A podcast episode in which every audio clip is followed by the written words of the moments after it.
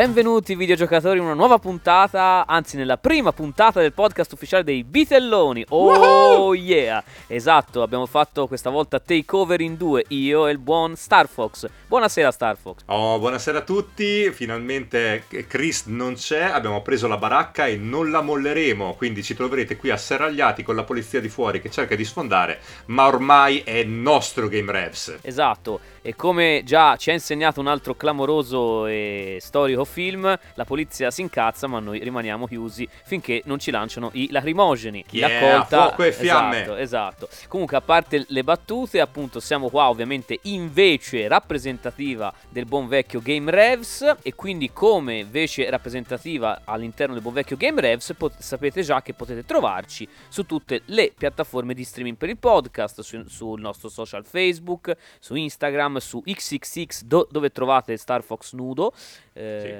giusto? Dico bene? Certo, Eh, esatto, esatto, sempre. TikTok e anche questo Threads che io ancora non ho neanche mai visto, ma Probabilmente d'altronde... neanche gli autori di Threads l'hanno mai visto, però esiste. Vabbè, sappiamo. eh, non È, succede è la nostra area oscura dei social. Esatto.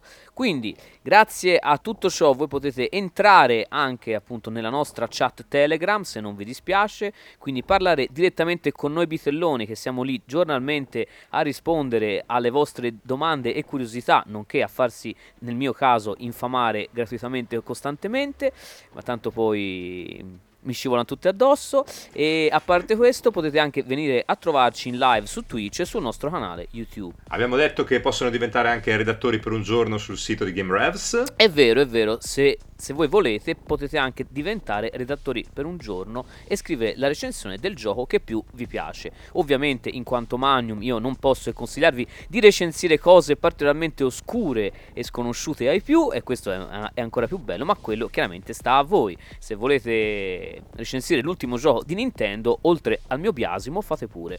E a parte tutto, quindi se poi quello che facciamo vi piace particolarmente, mi raccomando, lasciateci una recensione su Apple Podcast, una valutazione su Spotify, oppure scriveteci e supportateci tramite il nostro profilo Kofi che troverete in descrizione qui alla puntata. Perché ricordatevi sempre che nelle puntate di Game Revs non c'è alcuna pubblicità, né mai ci sarà. E se poi ci sarà, ovviamente sarà soltanto autopromozione per il grande potere di Manium e dei bitelloni. Giusto, dico bene? Oh yes, e quindi se quando ascoltate il nostro podcast non sentite fastidiose interruzioni pubblicitarie è proprio perché ci autofinanziamo. Aiutateci a tal fine e almeno sentirete la nostra voce che parla, parla, parla ripetizione senza quelle inutili comprati il goldone o quant'altro. esatto, esatto. Ma quindi, buon vecchio Star Fox, no? Cosa è successo nella prima puntata di questa nuova stagione di Game Revs? In breve, per chi se la fosse persa. Ma allora io non so se era proprio la prima puntata perché ho fatto un po' di confusione. A un certo punto ci sei stato te che hai preso eh, già potere parlando di cose veramente brutte, oltre che non- neanche troppo scure. No, no, no, quello è, Il- è il, il Disaster, Disaster Manium, Manium, che quella eh. è, anzi, è un- una rubrica, se vi siete persi, vi invito a recuperare sulle grandi perle videoludiche del passato, si chiamano Sì, sì. Esatto, Disaster Manium, un motivo ci sarà, ma quello Diciamo era, che- diciamo, l'intermezzo pre-inizio stagione. Esatto. La prima No, stagione questa- è iniziata, e la, sì, la prima La stagione. settima, un cazzo, settima siamo esatto. arrivati ormai. Esatto. È, è iniziata con l'Atari perché ce l'avete votata in tanti, sia su mh, Spotify sia sul gruppo Telegram. Quindi abbiamo scelto la madre delle eh, software house e anche hardware house, quella che ha lanciato il mondo dei videogiochi come tema iniziale della settima stagione. Abbiamo già fatto una bellissima puntata con eh, Simone Guidi come ospite e eh, Chris come conduttore in quel caso. E adesso passiamo a quello che mancava alla puntata con Simone, ovvero un'analisi dei giochi più pregnanti, quelli più eh, caratterizzanti dei vari sistemi che hanno caratterizzato appunto Atari nel, nel tempo, dalle console agli home PC. Quindi parleremo io e Magnum, proprio da veri bitelloni, da gente che si occupa solo di oscurità, di quelle che sono le perle o meno del passato, perché in realtà stasera non saremo molto ricercati, diciamocelo, poi dopo magari eh, ci impegneremo più nei negli articoli o quant'altro. Stasera vi parleremo dei giochi per cui vengono ricordate quelle macchine.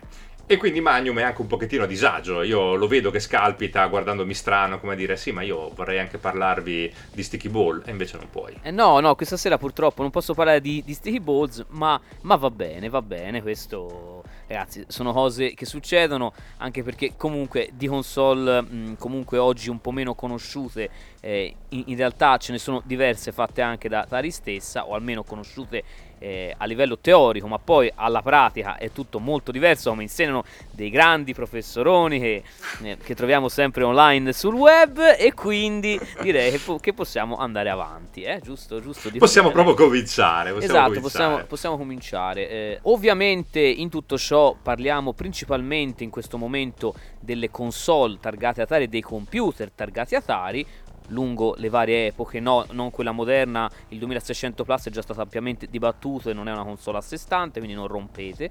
E... no, non scherzo. lo è ancora, chissà. Eh, va bene, va bene, d'accordo, magari con il sedicesimo aggiornamento tra un paio d'anni. Comunque, e quindi niente, poi a corollario extra, in fondo magari approfondiremo anche la parte arcade. Vediamo, oh yeah. vediamo.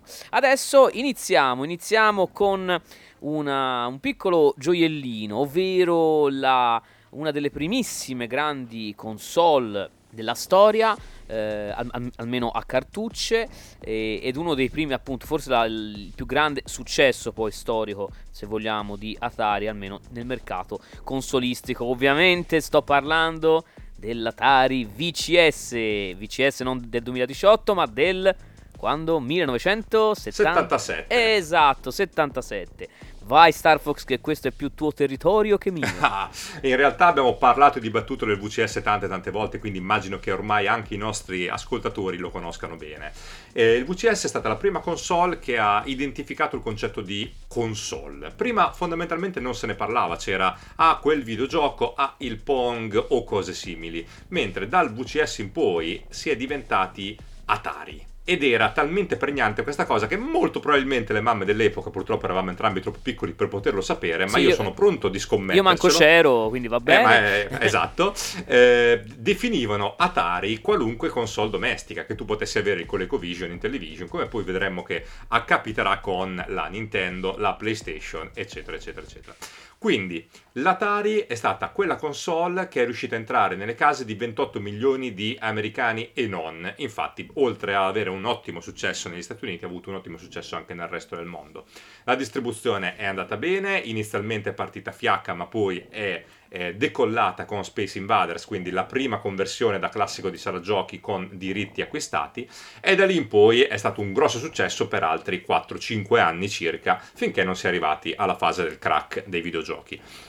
Ma perché è così famosa l'Atari VCS? Quali sono i titoli che l'hanno resa storica. In realtà qui la lista potrebbe essere infinita, io conto almeno un centinaio di titoli che sono assolutamente da giocare, validissime tutt'oggi. È vero, è vero, concordo anch'io, sì. E, eh, però noi ovviamente dobbiamo un po' limitare in questa puntata, quindi abbiamo deciso di trovare più o meno 5 titoli a testa, io e Magnum, di cui parlarvi per definire la console, quindi per definirvi i motivi per cui ce la ricordiamo.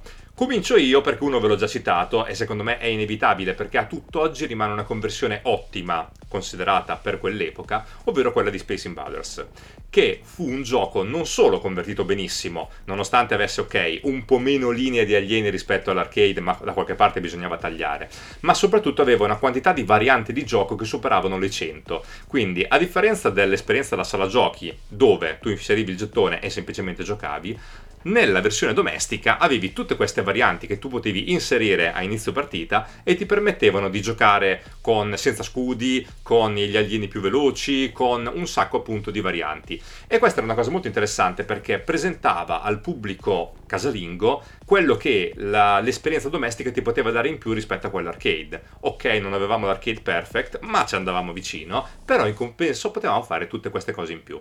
E quindi già era un bel biglietto da visita. Ma sì, dai, sì, sì. No, devo dire che, effettivamente, visto il grande successo in sala giochi di, di Space Invaders, l'avere una conversione, diciamo, di buon livello, senza dubbio ha aiutato, ha aiutato non poco, questo sì.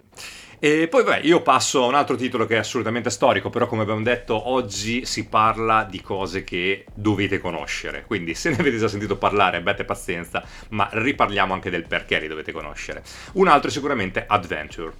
Adventure non solo celebrato da vari media come va bene il primo titolo che conteneva un easter egg, mm, l'hanno inserito nel film di Ready Player One e quant'altro, ma Adventure è a tutti gli effetti quello che è il capostipite dell'adventure game cioè la possibilità di prendere e esplorare un territorio che non conosciamo, imparare a memoria i percorsi, trovare oggetti, aprire porte, sconfiggere nemici e quant'altro.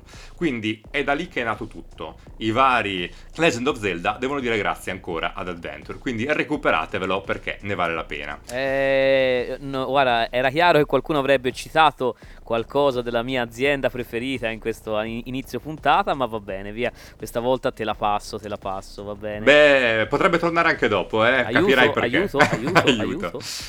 Bene, bene, quindi sempre stando sui, sugli storici, io vi cito, visto che abbiamo parlato di quello che è il precursore dell'adventure game, parliamo ora del precursore dei survival horror. Uh. Quindi l'inevitabile, signori, Haunted House due occhietti nel buio che si fanno notare soltanto quando accendono un fiammifero per illuminare le stanze in cui si trovano e a loro volta esplorare cercando di non incontrare fantasmi, ragni o creature che ci possono fare secchi. Nel mezzo dobbiamo trovare pezzi di un'urna da riportare fuori dalla casa infestata. Quindi proprio basilare al massimo. Però se ci pensate, non molto diverso da come tanti survival horror successivi si sarebbero sviluppati, ovvero qual è lo scopo dei survival horror? Uscirne vivi. E come se ne esce vivi? Beh, in Haunted House dobbiamo recuperare questa benedetta urna. E quindi fu anche questo uno dei primi esperimenti del genere. E specifico, adesso non lo sto a dire per tutti i titoli, ma normalmente, quasi sempre, i giochi del VCS avevano appunto delle varianti di gioco. Quindi, come ve l'ho citati per Space Invaders, considerate che invece per Anti-Dowsen, ad esempio, avevamo eh, posizioni differenti dell'urna, eh, nemici più aggressivi, oggetti che non si trovano, insomma, tutte delle cose che ci possono permettere di rifare lo stesso gioco, ma con delle condizioni di partenza ben diverse. Bene, ora, visto che abbiamo parlato di capostipiti, questo non credo che sia un capostipite, ma sicuramente molto interessante. Ho parlato per lo più di giochi che sì, ok, belli, ma si giocano da soli. E il multiplayer? Ecco, nel Atari VCS il multiplayer in realtà era molto preponderante, tant'è okay, che la vero, console vero, vero. veniva venduta con due joystick proprio con l'idea del giocate subito in coppia. Ma oltre ai joystick venivano venduti anche i paddle, quindi questa rotellina che ti permette di andare a destra e a sinistra, inizialmente pensati, va bene, per Pong o per i simil Pong, tra cui Breakout, ma in, utilizzato addirittura in formato 4 paddle per giocare a Warlords. Te, lo conosci Magnum? Sì, Warlords sì, non, non lo, diciamo, lo, conosco più in teoria che in pratica, però sì, sì, comunque sì. Ok, io l'ho giocato purtroppo mai in 4, ho fatto dei multiplayer da 2, ma in sostanza ognuno ha una torretta da difendere. C'è una palla che nel gioco, nella fantasia del gioco è una palla di fuoco, che ci si rimbalza con questo racchettone che gira intorno alla nostra torretta e deve, essere, deve andare prima a colpire i muri avversari per spaccarli e poi inserirsi e uccidere l'avversario effettivamente. Ne resterà soltanto uno e poi il gioco ricomincia. Ah no, guarda, allora ok, questo qui, guarda, ora che mi hai, mi hai fatto riaccendere la pin lampadina, mi sono ricordato di averlo provato, senti te, per la prima volta, proprio qualche mh, mm, settimana fa, a casa di un nostro caro amico comune, che però lo ha, eh, diciamo, sistemato comodamente nel, nella sua cave eh, in, in, versione arcade. Quindi sì sì, allora l'ho provato anch'io, però... Beh, appunto, allora sa- salutiamo esatto. Enrico Enrico a esatto. Esatto, il, il, buon vecchio Enrico Charcler, grande appassionato, eccetera, eh, di, insomma, di un po' di tutto, appassionato sia di di sistemi conosciuti che sconosciuti, un altro appunto dei, dei grandi saggi del mondo del retro gaming italiano, quindi n- non se ne parla mai abbastanza, quindi ciao Enrico, è sempre un piacere. E sì, guarda, grazie a lui effettivamente l'ho provato, però era eh, una riproposizione della versione arcade, quindi sì, però sì. bello, bello, bello assolutamente, in 4 è effettivamente molto casciarone, molto incasinato, molto molto bello, sì, sì, è fantastico, yes. Ebbene, abbiamo citato a questo punto un mix di giochi pensati per la console VCS o di conversioni da sala giochi, come appunto sono stati Space Invaders e, e Warlords. Quindi a questo punto ve ne esco con quello che è il più grande successo dell'82 e contemporaneamente una delle ragioni per cui è arrivata la crisi, ovvero Pac-Man. Ah, questo sì che. Questo sarebbe quasi da Disaster Manium. Eh? Devo eh, dire che non è male, eh? non è male. Qua, quasi sì, quasi sì, perché incredibilmente è il gioco più venduto per VCS e per chi quella volta c'era in qualche maniera è contento di averlo giocato, ma eh, fu una conversione molto raffazzonata, con un flickering spettacolare per cui i fantasmi comparivano e scomparivano, diciamo che anche coerentemente al loro essere fantasmi, ma il gioco non assomigliava assolutamente alla sua versione arcade. Ma veramente zero, sì.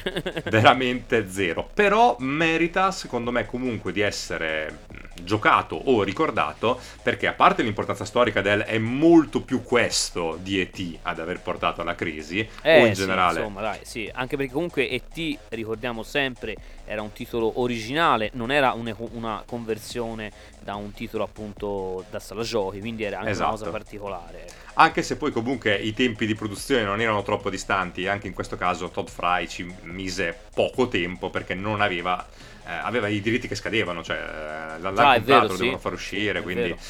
Però ecco, in tutti i suoi difetti il gioco non è per niente brutto, semplicemente era una somiglia a Pac-Man e quindi anche questo segnò in qualche maniera la storia del VCS. E adesso sono curioso di sentire la tua top 5, Magnum. Allora, come già vi immaginerete, il, il buon Magnum ai tempi era tranquillo sulle sue nuvolette a osservare le spiagge eh, diciamo hawaiane quindi però non, nonostante ciò quando poi ho graziato il, il nostro pianeta e il mondo videoludico de- della mia simpaticissima presenza. Eh, graziato, eh, sì. Sì, esatto, proprio, proprio graziato, sì. E vabbè, comunque, come ho detto, mi potete insultare poi sulla chat di, di Telegram di, di Game Revs. Però, Ma appunto, non serve no. che lo dici, lo faranno lo stesso. Esatto, tanto lo faranno già lo stesso. Poi, poi se volete, vi, vi canto anche. E quindi, allora, Ma che perché? succede? Praticamente, quando io ho recuperato il, ehm, l'Atari VCS o 2600 diversi anni fa, sono andato un po' in cerca e mi sono un po' informato anche sui titoli più interessanti, diciamo, e più e storicamente più validi. Senza dubbio, come importanza storica abbiamo, secondo me, eh, in primis, oltre a quelli appunto già citati, una versione, diciamo, una buona versione di Asteroids, secondo me non era male non so, mm-hmm. dimmi te cosa, no, no, cosa ne pensi. E anche Asteroids è stato. Ora, chiaramente lo, l'originale eh, in, in, sala giochi era pensato per la grafica ovviamente vettoriale, cosa che sul 2600 non era pro- propriamente fattibile. Però effettivamente Asteroids è una conversione veramente efficace del 1981 che secondo me ha fatto il suo insomma nel senso che è il classico diciamo il, il classico eh, shooter dove noi siamo una astronavina all'interno di un campo di asteroidi e dobbiamo distruggerne il più possibile. Quindi una volta distrutti tutti si va avanti di livello, è proprio un grande classico della storia dei videogiochi e chiaramente secondo me aveva importanza, insomma.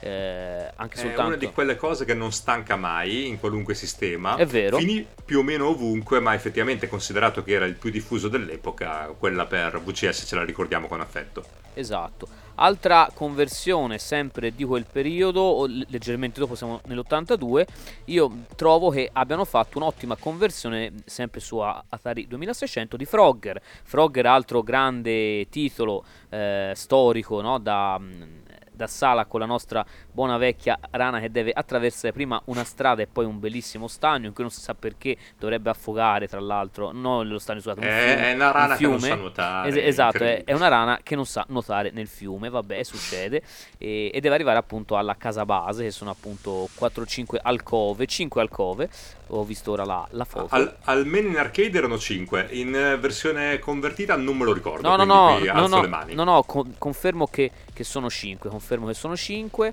e devo dire che la versione per Atari 2600 è veramente molto ben fatta sinceramente mm-hmm. per l'epoca in cui è uscita e tutto e visto anche che spesso le tiravano via eh, come si stava dicendo insomma in maniera molto molto insomma eh, spesso n- non proprio graziando il gioco insomma di una, di una conversione efficace in questo caso hanno fatto un buon lavoro Devo dire che tra l'altro è ottimo anche se 100 volte meno conosciuto, sempre su Atari 2600 anche il seguito che è Frogger 2 che dovrebbe essere credo dell'84, quindi siamo post uh, crash dei videogiochi, quindi magari per questo motivo è rimasto un po' più oscuro, ma è molto più eh, diciamo complesso, molto più vario, insomma ci sono tre schermate distinte, insomma una cosa un po' più interessante, si parte dal, dal fondo dell'oceano, insomma è un po' più interessante. Ecco. Sì, ecco, io qui non so, ma probabilmente per un limite dettaglio perché non mi ci sono mai interessato troppo, se esiste la versione arcade o è soltanto una, un gioco domestico Frogger 2, quindi me lo ricordo solo per VCS. Esatto, no, infatti sinceramente non mi ricordo che esista, però se volete guardate c'è, c'è il vostro Manium col c'è suo, il magico internet mentre parliamo. Magico, no, perché io soprattutto, come voi tutti saprete, eh, io non amo particolarmente quando, insomma, dire scemenze, quindi, qui, quindi se è possibile, e posso confermarvi che effettivamente no, non esiste in sala giochi, ma okay. è uscito soltanto su eh, i, diciamo, Vabbè, su... in television con l'eco, dopo l'immagino che l'avranno no, l'Intellivision no, il ColecoVision sì, e, sì, e, ok. E, e, vari sistemi Atari, eh, ovviamente il mio amato Commodore 64, Apple 2, et, et, et, et, et, et, perfetto, Va bene, perfetto. E, quindi, e qui ci siamo, quindi io per ora ne ho citati due. Ovviamente non posso no, non citare Pole Position, Pole Position oh, yes. è una conversione di alta qualità, devo dire, eh, dell'epoca, tant'è che spesso oggi anche alle fiere, quando, quando trovo in mostra l'Atari 2600, fa sempre la sua bella figura, ovviamente eh, è uno dei primi grandi successi per un gioco di corse, ovviamente, eh, l'originale ovviamente è di Casa Namco e la conversione però è incredibilmente efficace, appunto, anche questa volta probabilmente si sono presi un po' di tempo in più, hanno fatto un ottimo lavoro considerando l'hardware, devo dire, non posso assolutamente lamentarmi del, del risultato, è un classico gioco di corse dove noi con la nostra simpatica Formula 1 dobbiamo appunto superare quanti più avversari possibili e andare avanti quanto più il, il tempo eh, ce lo permette. Sinceramente, guarda, veramente un'ottima versione. E... Sì, eh, diciamo che ha sacrificato un po' di grafica perché la macchina è poverina a guardarla, ma la fluidità è ottima e di conseguenza la giocabilità ne guadagna. Esatto, esatto, assolutamente, c'è più che altro e comunque nonostante ciò è sufficientemente ben fatto e colorato per non stancare, ecco. No, no, Poi alli- ora Bellissimo. ovviamente ora ci sarebbero altri 200 miliardi di titoli mh, mm, e quindi è un po' difficile anche scegliere. Però io quando esempio... arriveremo al 5002 sarà molto più facile scegliere. Ma sì, però per esempio, allora, io non posso, non, visto che ci sono molto legato in realtà più appunto per averlo giocato su altri sistemi, però ci sono molto legato, ovviamente ci sarebbe Pitfall che non, eh sì. eh, che non, non può mancare in una, in una rassegna di questo tipo. Pitfall e e relativo seguito che è ancora più, più, più bello e grande. E anzi è anche un, un, insomma, diciamo, uno dei titoli più complessi mai apparsi sul 2600 il secondo Pitfall. E quindi ovviamente siamo alla, alla fondazione dei platform in, in, quanto tale un titolo in realtà molto più profondo di quanto non sembri dove ovviamente nel, diciamo, nei panni di, di Harry Pitfall dobbiamo trovare tesori vari nascosti in, in posti particolarmente esotici. E, esatto. Quindi con... c'erano dei riferimenti più o meno diretti a un altro famoso esploratore del cinema, Pappara ma in questo caso... Pappara, esatto. esatto. No, poi, poi, tra l'altro ci sarebbe anche il suo gioco in realtà, certo. per, però vabbè qui sennò poi si, si va sì, troppo in là. Quindi... Si va troppo lunghi, però ecco Pitfall che sebbene come dici tu è finito un po' ovunque, l'abbiamo giocato un po' ovunque, sì. io lo continuo ad associare al VCS. Anch'io, cioè... sì sì, anch'io, assolutamente, assolutamente assolutamente. Non è un caso che finisce sempre nelle top 5 di chiunque perché è un gioco fatto benissimo sì. e molto divertente. Sì.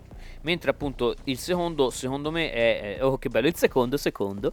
Eh. Ehi, grande Magnus. Cheat. Esatto, cheat. No, dicevo, il secondo eh, magari secondo me è un pelino meno divertente del primo, almeno a livello personale dico, però è comunque mm-hmm. un grandissimo gioco e a livello puramente tecnico, eccetera, è veramente un, um, un risultato impressionante sì. per l'Atari 2600, quindi nulla da dire, insomma. E, e, niente. Poi, ecco, ovviamente anche qui ce ne sarebbe tantissimi, potrei citare River Raid, potrei citare Mi- Missile Command, tutto quello che volete. Perché Come non mi stanco mai di dire, l'Activision ha fatto la metà dei giochi belli per esatto. UCS, quindi però, sono è... tutti loro. Ma... Esatto, però io voglio citare invece un titolo che la prima volta che l'ho visto ed era tra l'altro tra quelli eh, con cui mi è arrivato l'Atari 2600, eh, sono rimasto veramente colpitissimo e da quello che ho capito comunque all'epoca fece un grande effetto, ovvero la conversione dell'83 di Battlezone, che veramente ah, sì. su 2600 è un risultato tecnico veramente impressionante veramente impressionante ed è una riproposizione dell'arcade originale che ovviamente era in grafia vettoriale quindi non potevano però hanno fatto davvero una grande, eh, una grande conversione cosa che ho apprezzato ancora di più dopo aver provato la versione in pseudo appunto grafica vettoriale più o meno per modo di dire che è uscita invece su Atari 5002 che invece è, è venuta abbastanza un troiaio. Invece questa qui è veramente veramente impressionante ed è bello immediato ovviamente in Battlezone noi, noi comandiamo un carro armato e deve far saltare eh, tutti gli altri carri armati e, e quant'altro che ci sono appunto e che gli stanno andando tutti addosso, quindi un grande classico che non può mancare, diciamo, nel uh, vademecum di ogni retro gamer che si rispetti e la versione 2600 è una conversione veramente impressionante io qui non posso yes. davvero che dire ciò quindi io ho detto i miei 5 ne ho buttati dentro un altro paio nominati perché non Beh, posso è tipico tuo ci aspettavamo esatto, che lo facessi esatto, eh, vabbè, oh. poi certo tu hai parlato di Pac-Man io, io potrei, avrei potuto anche dire Mrs. Pac-Man che effettivamente era è un gran bel gioco esatto una conversione finalmente ben fatta e che rende merito al, all'arcade, ma vabbè, questo è extra. Va bene, e con questo diciamo noi abbiamo detto alcuni delle decine che ci vorrebbero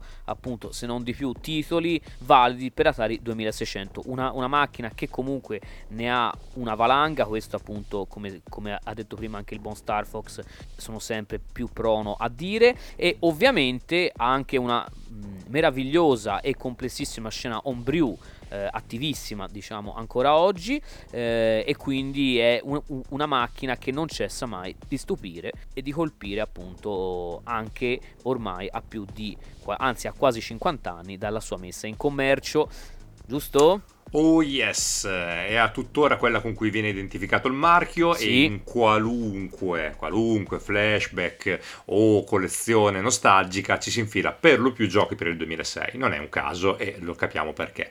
Ma contemporaneamente alla sessione console di Atari c'era anche quella degli home PC. Infatti, esatto. proprio nello stesso periodo nacquero i computer 8 bit. Ne abbiamo parlato nella puntata con Simone, inizialmente la linea 800, eh, anzi 400 800, poi dopo sono arrivati l'XL, XEX sì. eh, e quant'altro, però in realtà la linea degli computer Atari 8 bit del, appunto dell'Atari è andata più o meno da fine anni 70 a inizio anni 90, quindi ha avuto una vita lunghissima. Assolutamente, sì, tra l'altro ricordiamo che anche magari degli ibridi mh, tra computer e console come poteva essere per esempio l'Atari X e GS sono sì. effettivamente comunque delle riproposizioni poi del, del computer nel senso quindi proprio del, insomma, de, degli Atari 8 bit classici infatti non per niente era proprio un sistema fatto apposta per liberare le scorte di magazzino delle cartucce classiche esatto. per Atari, esatto, per Atari 8 bit e quindi eh. niente e ovviamente questi sistemi comunque mh, sono rimasti molto famosi non soltanto fatto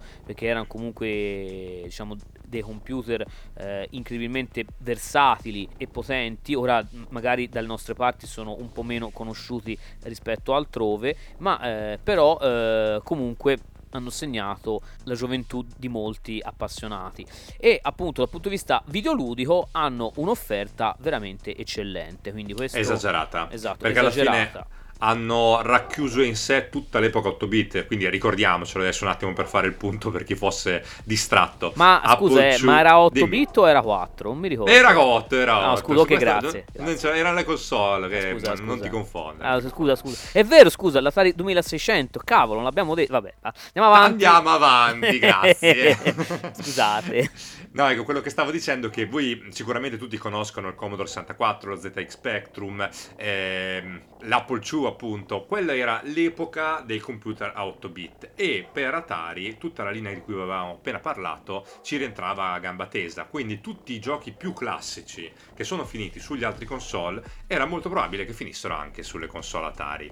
Quindi sicuramente parlando dei titoli per l'8 bit eh, vi ritroverete con tante cose note, ciò nonostante qualche esclusiva ce l'avevano e adesso nel mezzo parlando di cose che l'hanno definita, sia io che Magnum ve ne parleremo. Ma comincia stavolta Magnum. Ok, ok, va bene, comincerò io. Allora, a livello personale posso dirvi, allora, innanzitutto farei un torto a, a chiunque se, se non citassi, ovviamente, Star Riders o, o Star Raiders. Star mm-hmm. Raiders è un, uh, diciamo, una simulazione più o meno insomma spaziale che davvero insomma quando è uscita era qualcosa di mai visto prima ma si parla di un titolo proprio della, della primissima ora perché il primo è del 79 eh, ed è v- veramente un uh, diciamo un, una simulazione spaziale tra le prime, tra, tra, l'altro, che mi vengono in mente proprio. Eh, potrebbe essere anche proprio la prima, non so. Mh, mm, eh, che... Tanto Star Wars è uscito dopo, quindi sì. Sì, no, eh, esatto. Ora poi diciamo Star Wars.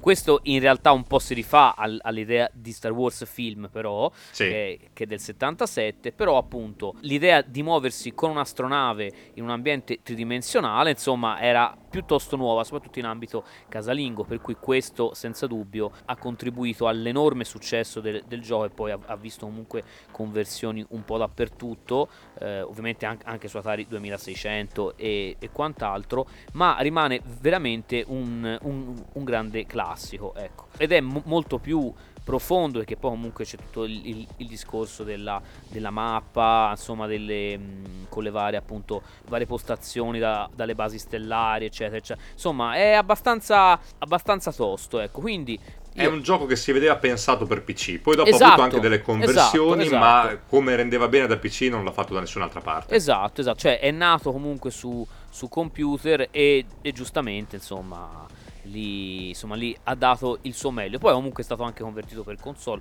niente certo. da dire eccetera. Poi ovviamente qui ci si, ci si deve buttare in, in mezzo per forza qualcosa di Lucasfilm Games. Eh, cioè, eh, c'è un titolo che infatti hai subito mi hai fatto venire in mente nel momento in cui hai tirato fuori Star Riders perché gli assomiglia tantissimo. Eh sì, sì, ora appunto i, diciamo ce ne sono diversi molto interessanti. Ovviamente io non, non posso non citare perché effettivamente l'ho provato, eh, anche se anche, anche, questo su un'altra piattaforma, ma, ma, è veramente, ma comunque è nato su Atari 8 bit ed è veramente un gioco favoloso. Sto parlando ovviamente di Rescue on Fractalus, che è veramente yes. una cosa impressionante.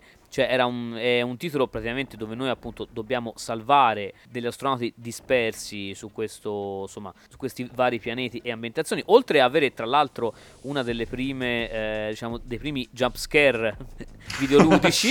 Il mostrazzo verde che compara a caso. Esatto, esatto, perché a volte ci sono degli alieni che sono, eh, come si suol dire, perché noi appunto noi possiamo scegliere se aprire no? la nostra, diciamo, la il portellone per far entrare i superstiti a bordo e effettivamente ogni tanto all'improvviso esatto, eh, magari non sono quindi, quindi diciamo dobbiamo sempre stare attenti a eh, chi ci troviamo davanti.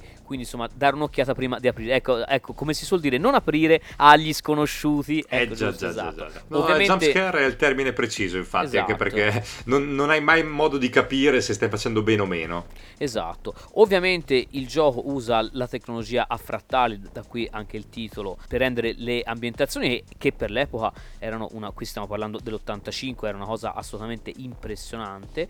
Mm-hmm. E, e niente. Ovviamente Ovviamente prima di atterrare dobbiamo distruggere comunque varie postazioni e quant'altro perché altrimenti non possiamo appunto eh, atterrare, altrimenti ci buttano giù. Quindi ovviamente distruggere sia postazioni che anche appunto ehm, astronavi nemiche. E niente, quindi insomma che dire, quindi un, un grandissimo successo, è un, un titolo che eh, non, non posso che assolutamente consigliare a tutti, tutti, tutti.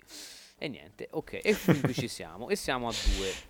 Ovviamente sì, ora questo appunto non è e- esclusivo, eh, ma lo cito qua già che ci siamo. Ma sì, anche perché le esclusive quando si parla di un PC sono poche e non sempre le migliori, quindi è inevitabile che esatto. tireremo fuori dei titoli veramente pregnanti più per l'epoca che per altro, ma sapere che c'erano anche per il sistema Atari secondo me è importante. Esatto, ora a te appunto lascio altre cose interessanti, se no poi magari te le mangio, però visto che l'ho a malapena citato prima, non posso non citare la versione per Atari appunto... Oh, 8 bit, insomma computer 8 bit di River Raid che Eh appunto, vabbè, appunto io direi che, che- che è un titolo che è importante da citare proprio perché è stato uno dei primi shooter a scorrimento verticale della storia. No, il primo proprio, penso, in assoluto. Penso che sia il...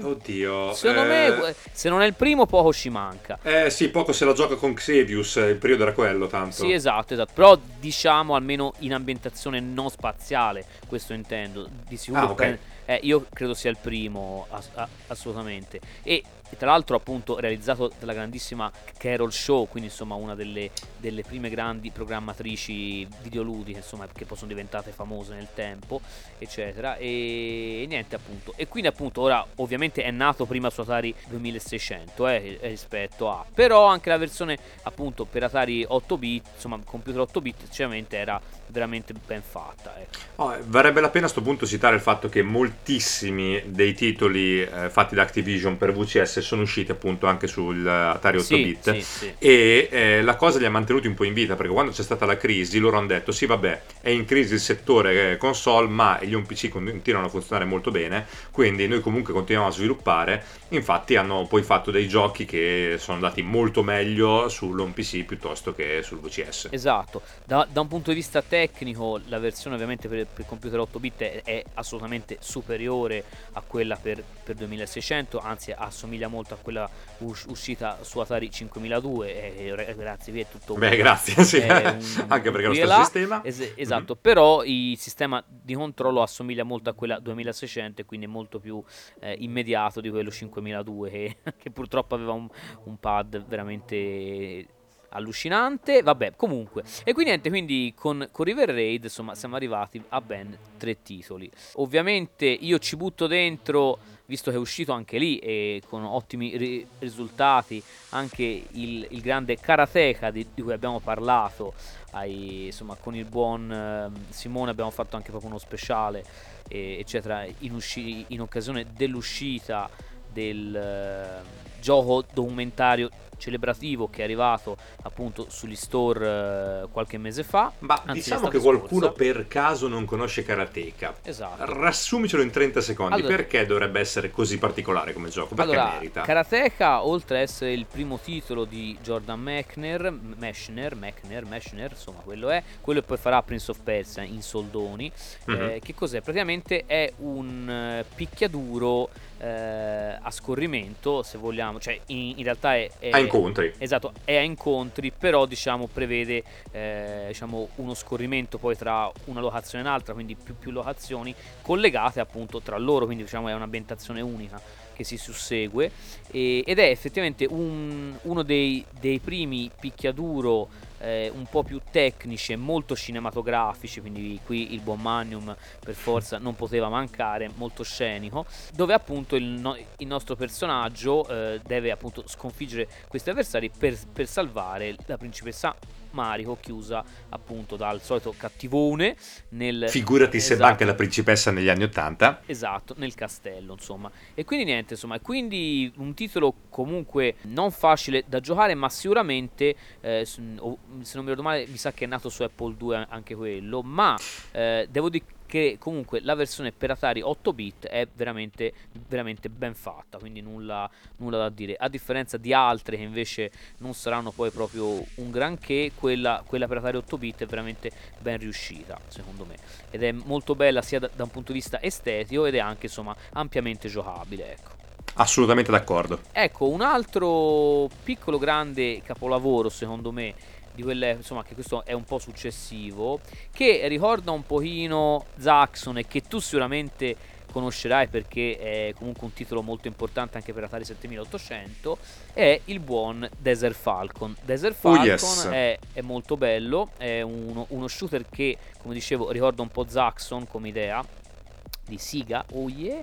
E, e oh ragazzi, eh, ogni, ogni tanto la devo nominare, se no poi mi passa, insomma, se no poi dopo non so Magnum, però appunto è uno shooter dove noi eh, interpretiamo questo falco praticamente che cerca di prendere i tesori del faraone che sono diciamo dispersi attraverso gli stage eccetera, nel frattempo tirando giù quanti più nemici possibile. La cosa interessante è che appunto si può anche atterrare e procedere a balzelli in avanti appunto anche senza volare, una cosa molto particolare, molto carina, devo dire, mi piace un sacco come come l'hanno resa e niente appunto ed è effettivamente un gran titolo quindi eh, appunto lo troviamo un po' dappertutto ma la versione per Atari 8 bit è veramente ben fatta sì, sì. Yes, yes, yes, yes. Esatto. Bene, allora, visto che entro a gamba tesa io a questo punto, comincio con quello che potrei sbagliarmi, ma ricordo essere un'esclusiva dell'epoca, sì. ovvero Alley Cat. Sì, eh, credo, non lo so se era un'esclusiva o... Sì, sì, inizialmente è esclusiva. È stata esclusiva inizialmente, sì. poi dopo ovviamente, come dicevo di... prima, è finito più o meno tutto ovunque, sì. quindi si no, io, cioè, io, io, diciamo, io lo ricordo molto sui PC IBM di... Certo di quel periodo là. Però sì, è, inizialmente era esclusiva e tra l'altro è molto legato al, al buon Simone. Omone appunto che è venuto ospite nella certo è, è, un gioco che lui apprezza particolarmente vi potrebbe parlare molto meglio di me del gioco sì. tra l'altro dovrebbe avergli anche fatto una puntata andatela sì. a recuperare sì, comunque sostanzialmente è, è un gioco in cui voi siete un gatto e eh, dovete fare diverse cose perché è come se ci fossero dei minigiochi all'interno di questo eh, videogame. Infatti cominciate da questo vicolo, alla fine alley significa appunto vicolo con eh, calzini appesi, eh, davanzali, bidoni e quant'altro, ma potete trovarvi a entrare nella casa delle persone, ribaltare le cose, appendervi alle tende, insomma vi ritrovate ad avere tutta una serie di compiti che sono le, la tipica vita del gatto.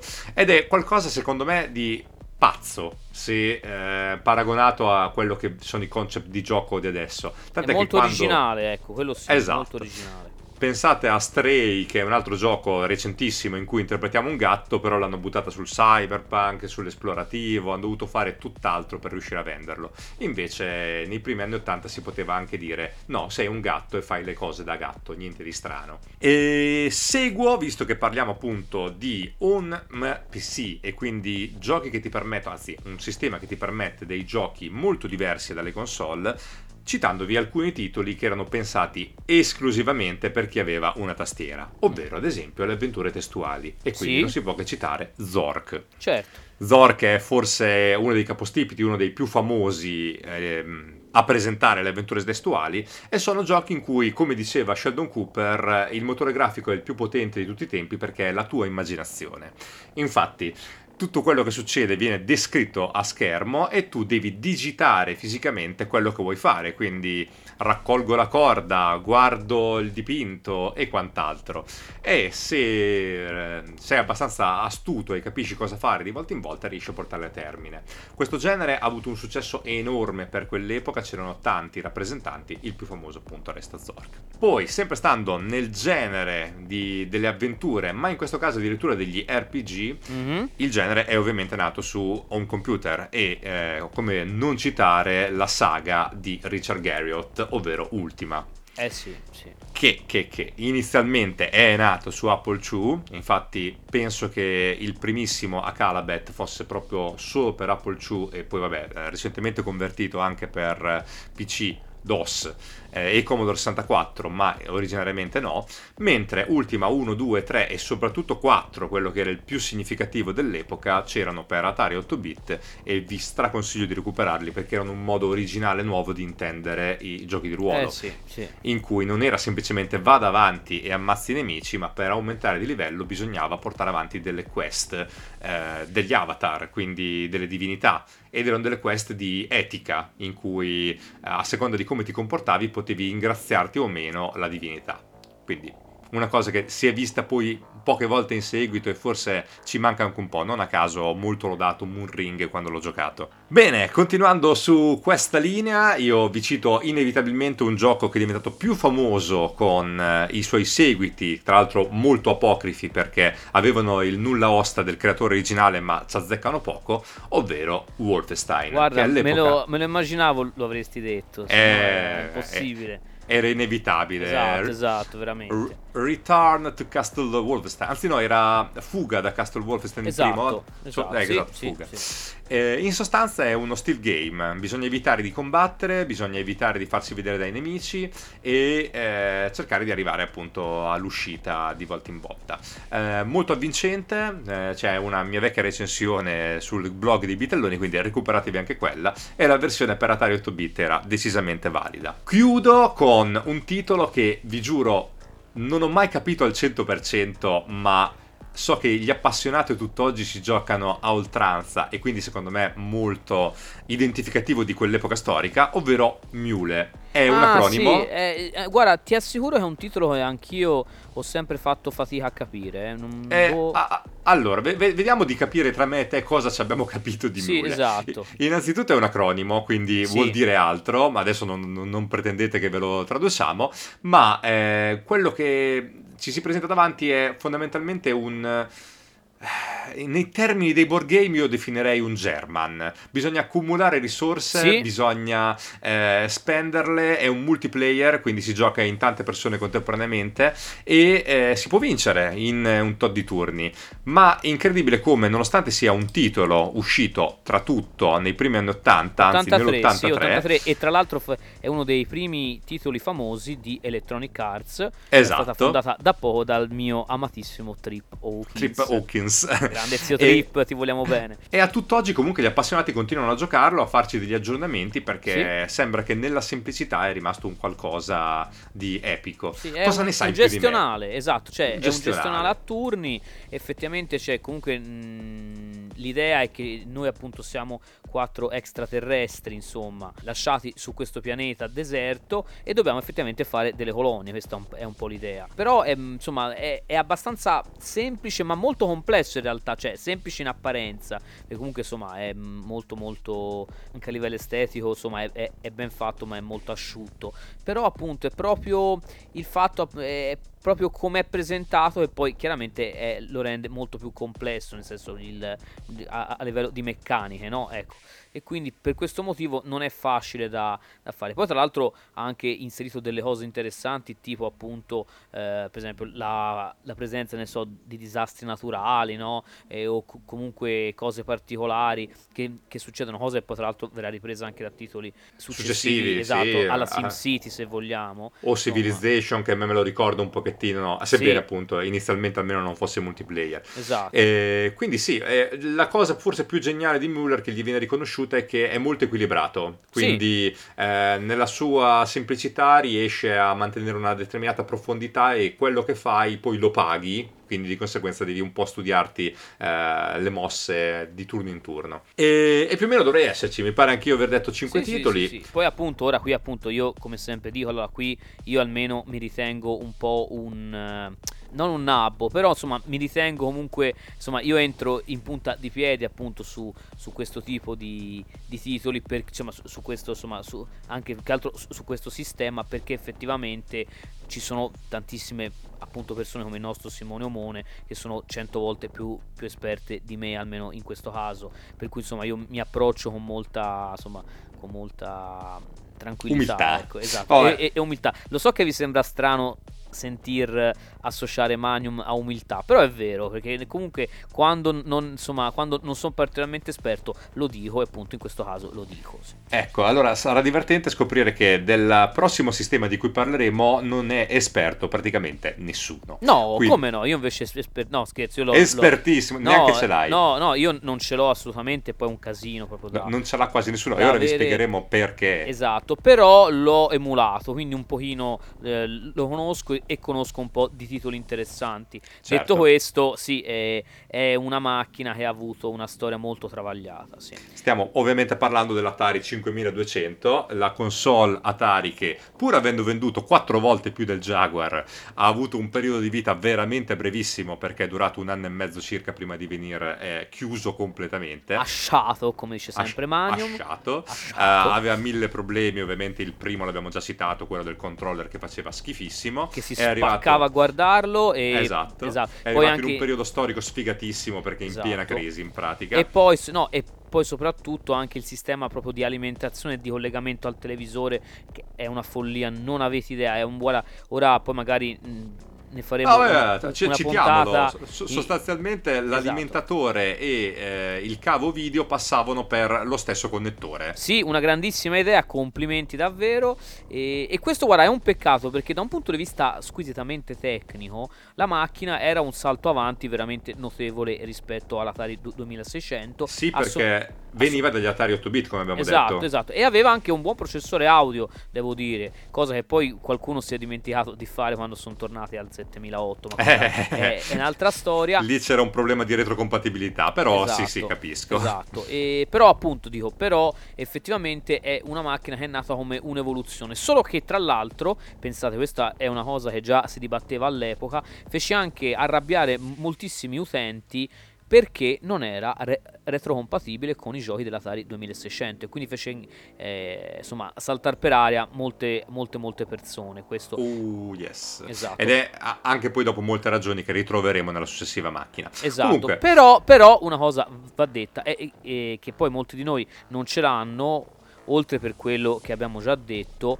anche perché è uscita poi alla fine solo in America, da noi in Europa non è mai arrivata. quindi- non ha mai avuto una distribuzione estera in nessun altro paese e quel- chi- io l'ho vista, ce l'hai vista anche tu al, sì, sì, um, sì, al Jugfest. eh, Al Jugfest, l'ho anche provata, sì. sì. Sì, idem, solo che è sempre la macchina che dà più problemi per essere avviata, proprio perché Sì. ha un sistema complicatissimo. Esatto. fr- frizza che è uno spettacolo. No, quindi- oggi stanno facendo comunque, hanno fatto, dei- da quello che ho capito, dei joystick sostitutivi, cose varie. Sì. quindi cercano di, eh, insomma, di tenerla attiva però effettivamente è una macchina molto problematica quindi se la volete recuperare preparatevi Emulatela. Eh, sì esatto o emulata oppure preparatevi a un mare di dolore Sì, sì, sì, sì. Ma no, tanto non la recupererete. Però, però, però, anche su questa console sono usciti dei titoli belli e anche iconici. Poi riuscire a giocarci era un altro problema, ma sì non altro degni di essere citati. assolutamente Mi ripiglio la palla, stavolta comincio io. Bravo, E ehm, allora,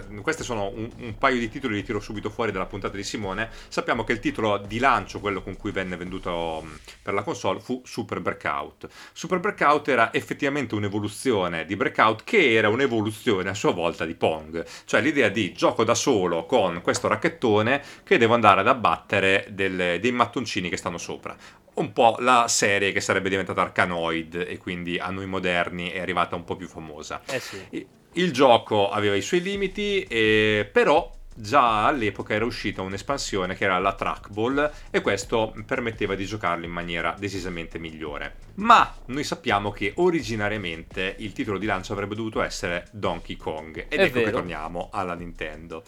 Bene, Donkey Kong sul 5002 non ci arriverà mai. In compenso ci arriverà la sua versione super apocrifa che è Congo Bongo, È altro vero. titolo da Congo citare. Bongo indovinate di chi? Un, due, di tre Sega. oh yes Quindi quella volta si faceva una guerra un po' particolare, dato che ancora non erano proprio i- in guerra come lo sono stati poi negli anni 90, ma già ci si copiava a vicenda in questa maniera qua. E quindi anche Congo Bongo va citato, e tra l'altro non è per niente un brutto titolo, anzi. No, anzi, anzi, ora io, io, io tra l'altro devo dire che l'ho, l'ho giocato anche recentemente, però su, ehm, su Siga SC3000, che era il primo computer di Siga. E, Però comunque devo dire che effettivamente insomma, comunque è stato portato bene anche su, appunto, anche su Atari 5002. Per quel che mi ricordo, l'ho provato poco anche con l'emulatore, però mi sembrava buono così, però. No, no, no, assolutamente valido.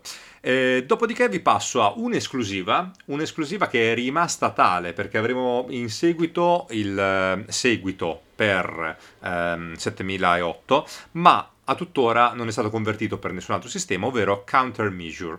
Mm. Allora, Countermeasure è veramente un giochino bello, io l'ho trovato assai divertente, siete un piccolo carro armato che deve farsi spazio all'interno di una serie di livelli e affrontare torrette, nemici di vario tipo, recuperare power up, è un mezzo esplorativo con vista top down. Mm. E siccome il concept era appunto molto interessante, poi dopo ne uscirà il seguito Homebrew che si chiamerà Fail Sta- Safe per eh, 7008. l'ho recensito, quindi quello almeno ve lo potete recuperare. Continuo con Bounty Bob Strikes Back, seguito di Miner 2049. Allora, perché vi cito questo titolo? A parte che è un bellissimo gioco, lo trovate anche nella collection Atari 50, mi pare proprio nella versione per 5002. Eh, di tutte le piattaforme che ha ospitato questo gioco, l'unica console era appunto l'Atari 5002, perché altrimenti è finito soltanto su degli home PC. E in pratica, essendo seguito di Miner 2049, ne segue un pochettino le logiche. È un platform a schermata fissa in cui noi interpretiamo questo personaggio che deve evitare di farsi colpire dai nemici, arrivare alla, all'uscita del livello e nel frattempo recuperare i piccoli tesori. Molto divertente, non ho la più pallida idea di come potesse essere giocato con quel pad, ma questo è un po' ah, il questo, questa è una, una, bellissima domanda, sì. È una bellissima domanda, esatto. Ecco, a proposito però, visto che non è stato ancora citato, farei presente che fra non molto, ma proprio il mese prossimo, uscirà il, um, come si chiama, D400 che dovrebbe essere la riproposizione mini console del Atari 400. Ah, è vero, sì, sì, sì. sì. Dell'home computer. Eh, questa versione co- permetterà di far girare i giochi per 400, 800 eh, XL e 5002 perché siccome abbiamo detto che il sistema era lo stesso voi potrete giocare i giochi del 5002 con un controller decente emulandolo legalmente valutate se l'idea vi piace Chiudo con il fatto che anche l'Activision era finita sul 5002, non con tanti titoli, ma con almeno uno che non abbiamo citato precedentemente, quindi io vorrei parlarvene adesso perché lo apprezzo particolarmente, ovvero Hero H-E-R-O. Bellissimo, capolavoro assoluto. Bellissimo, sì, sì, sì. sì secondo me di quell'epoca uno dei migliori giochi possibili. Sì, e sì. ovviamente la versione del 5002 graficamente era migliore di quella del 2600 quindi quando avrete modo di giocarvelo bene provatelo perché è ancora vincente ancora vi può tenere attaccati allo schermo per tante ore e ora voglio vedere come ne uscirà Magnum, visto che stiamo parlando appunto di una console che ha pochissimi giochi. No, allora, pochissimi, ora no, non mi ricordo quanti, ma non mi sembra effettivamente moltissimi. Una sessantina circa. Una sessantina circa. Ovviamente in realtà ultimamente ha avuto un po' di ombriu interessanti anche il 5002, ma questa è un'altra storia, non ci interessa. Certo. Però per esempio potrei innanzitutto citarti un grande classicone eh, diciamo dei, dei, platform dell'epoca schermata singola, ovvero Popeye, quindi Braccio di Ferro. Oh, Braccio di Ferro ha un ottimo porting, devo dire, dell'83 appunto sul 5002, eh, ovviamente lo troviamo anche altrove, ma la, la versione per 5002 è veramente ben fatta e, e, soprattutto si capisce anche chi sono i personaggi, sono altre versioni magari un po' meno, tipo il 2006 mi pare. e, no, esatto. ma anche la, la versione con l'EcoVision mi ricordo era, era, un po' confusa da un punto di vista tecnico, se, se, vogliamo. Invece appunto questa qua è veramente eccellente, eccellente. Graficamente ovviamente come al solito dobbiamo salvare Olivia stando attenti a, a Bruto, Bruto, insomma, è che è classico, classico. E, e niente, appunto. E ovviamente e, se troviamo gli spinaci, ovviamente poi, poi dopo sono, sono, guai insomma per, per, il povero Bruto e per, altrimenti lo dobbiamo appunto scansare il più possibile e, e nel frattempo appunto eh, raccogliere i cuori che ci lancia Olivia.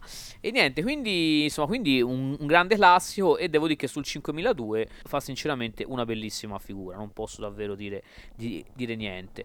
Ehm, ora vabbè, non cito pole position perché ne abbiamo già, già parlato abbondantemente prima, né Rescue on Fractalus né River Raid perché sono tutti qua, eh. Sono eh, Ma, però all'epoca, ecco, però potresti, eh. potremmo citare una cosa a questo punto, il fatto che eh, una delle ragioni del fallimento del 5002 era che molti titoli purtroppo erano delle riproposizioni, per carità graficamente migliori, sì. però delle riproposizioni di titoli che già la gente aveva acquistato su un altro sistema. Esatto. Quindi, e, allora, uno dei, tit- esatto, uno dei, de- dei, titoli particolarmente amato sul, sul 5002 perché rendeva bene l'idea del twin stick shooter, come appunto era nato in sala giochi, è la conversione di Robotron 2084. Oh, sì. Eh, la versione per 52, oltre ad essere graficamente molto ben fatta, praticamente utilizzava una specie di... il è chiamato il joystick coupler, quindi praticamente era un, una specie di aggancio che tiene i due joystick insieme in modo da rendere al meglio l'idea della doppia, insomma, del doppio stick, eh, appunto il twin stick che c'era anche nella versione in, appunto per sala giochi di, di Robotron 2084, lì è nato ed effettivamente è sempre stato un grande problema convertirlo per sistemi casalinghi proprio per questa cosa qui, almeno all'epoca. Ecco, e... siccome fu un successo eclatante per l'epoca, però poi se ne è parlato molto poco, vorrei fare presente che tutti quelli che si esaltano con giochi come The Binding of Isaac, Eccolo, ecco, non eh, ha inventato l'avresti detto, niente. Il bello era già tutto lì con Robotron 2084, quindi invece del doppio stick che usiamo oggi c'era il doppio joystick e però con uno ti muovevi, con l'altro sparavi, nel frattempo salvavi gli ostaggi e quant'altro. Esatto, esatto, assolutamente. E quindi insomma, quindi insomma, devo dire che la versione appunto per Atari 5002 è veramente veramente molto riuscita. Come anche molto riuscita è la conversione di Zaxxon, appunto, sì. altro grande classico chiaramente di casa, di casa Siga, che all'epoca fu portato un po' dappertutto. La versione per 5002 è effettivamente anche dal punto di vista tecnico molto bello, devo dire. Una delle più belle dell'epoca. Esatto, anche perché, per esempio, a differenza della versione per ColecoVision che ho anch'io, la versione 5002 è molto più fluida nel, nello scrolling, quindi è molto più interessante. Anche se, appunto, devo dire che come sempre il joystick, il 5002 in questo caso, non aiuta rispetto a quello del ColecoVision che già non è proprio il massimo però effettivamente è molto bello, cioè sinceramente è una bella, una bella conversione, mm, nulla, nulla, davvero da, da dire. E altro titolo senza dubbio che citerei e che veramente vale la pena eh, di dire appunto a parte beh sì a parte Frogger 2 che ho detto prima c'è una versione eccezionale di Dig Dug su 5002 sì. veramente molto bella anche qui tecnicamente molto più avanzata eh, eccetera e appunto se ci giocate appunto con un joystick degno di tal nome quindi non quello del 5002 è anche molto divertente appunto da, da fare ovviamente in Dig Dug per chi non l'avesse mai visto eh, controlliamo questo, questo minatore che deve appunto trovare e far scoppiare no? I, i vari nemici che lo inseguono. Eh, deve fare una strage, esatto. Esatto, deve fare una strage di queste creaturine. Eh, Finché non ne rimane solo uno, a quel punto l'uno si darà la fuga e noi lo inseguiremo. Esatto, esatto. Quindi insomma un grande classicone, anche questo uscito dappertutto. La versione per uh, Atari 5002 è straordinariamente interessante e ben realizzata. E attenzione, come extra per chiudere, perché me ne manca solo uno, io tiro fuori una delle poche esclusive, diciamo. No, in realtà non è un'esclusiva, però non è un titolo che arriva da sala giochi ed è anche uno degli ultimissimi giochi usciti sul 5002. Sto parlando della versione per Atari 5002 appunto di Gremlins. E attenzione, uh. il tie-in del film sì. è effettivamente un grande gioco. Uh, io lo avevo provato in emulazione sul 2600 ed era un gioco orribile. Invece la versione per 5.2 è molto molto bella, insomma. E ricorda un po' ovviamente Robotron come idea, eh, perché insomma, eh, diciamo... Ehm, Vabbè, i gameplay non erano super vari. Essenzialmente, no, ancora. essenzialmente il nostro scopo qual è? Noi siamo il, il, il protagonista del film, dobbiamo prendere i Mogwai e metterli praticamente all'interno di un, ehm, diciamo, di un contenitore che c'è al lato dello schermo. Nel frattempo loro girellano per lo schermo e se trovano ovviamente l'acqua, eh, quindi delle pozze d'acqua eccetera, sappiamo eh, come finisce. Se trovano cibo o toccano l'acqua diventano un gremlin e se toccano l'acqua, una volta diventati un gremlin, si dividono in due, quindi, quindi diventa un, un, casino. Quando loro diventano ov- ovviamente cattivi, l'unico modo per per sconfiggerli è praticamente passarli a, a fil di spada. Quindi, eh, insomma, quindi diciamo che all'inizio dobbiamo cercare di salvarne il più possibile, quando poi si trasformano vanno uccisi in malo modo. Ed è veramente una bella versione sia come grafia, come, insomma, come, come resa, è molto divertente da giocare e nonostante il gameplay sia molto semplice, sinceramente è un titolo, è, è, una piccola grande gemma, ecco, per quanto mi riguarda. Quindi questo ve lo, ve lo straconsiglio. Sì, sì, sì. Sì, sì, sì, sì, sì, completamente d'accordo. Quindi abbiamo una console che aveva i suoi limiti, ma ha avuto qualcosa da offrire. E come ribadisco, ha venduto più di altre che magari avevano molti più giochi interessanti, ma una gestione infamissima. Esatto. Per questa puntata abbiamo finito qui, quindi siamo costretti a salutarvi adesso. Ma ovviamente il viaggio indietro nel tempo nella ricerca di tutti i titoli iconici delle console e dei computer Atari riprenderà molto presto. Quindi vi salutiamo col nostro solito motto: videogiocate videogiocate, videogiocate. Con joystick buoni o senza? Con quello che vi pare, anche esatto. con la Wii. Esatto.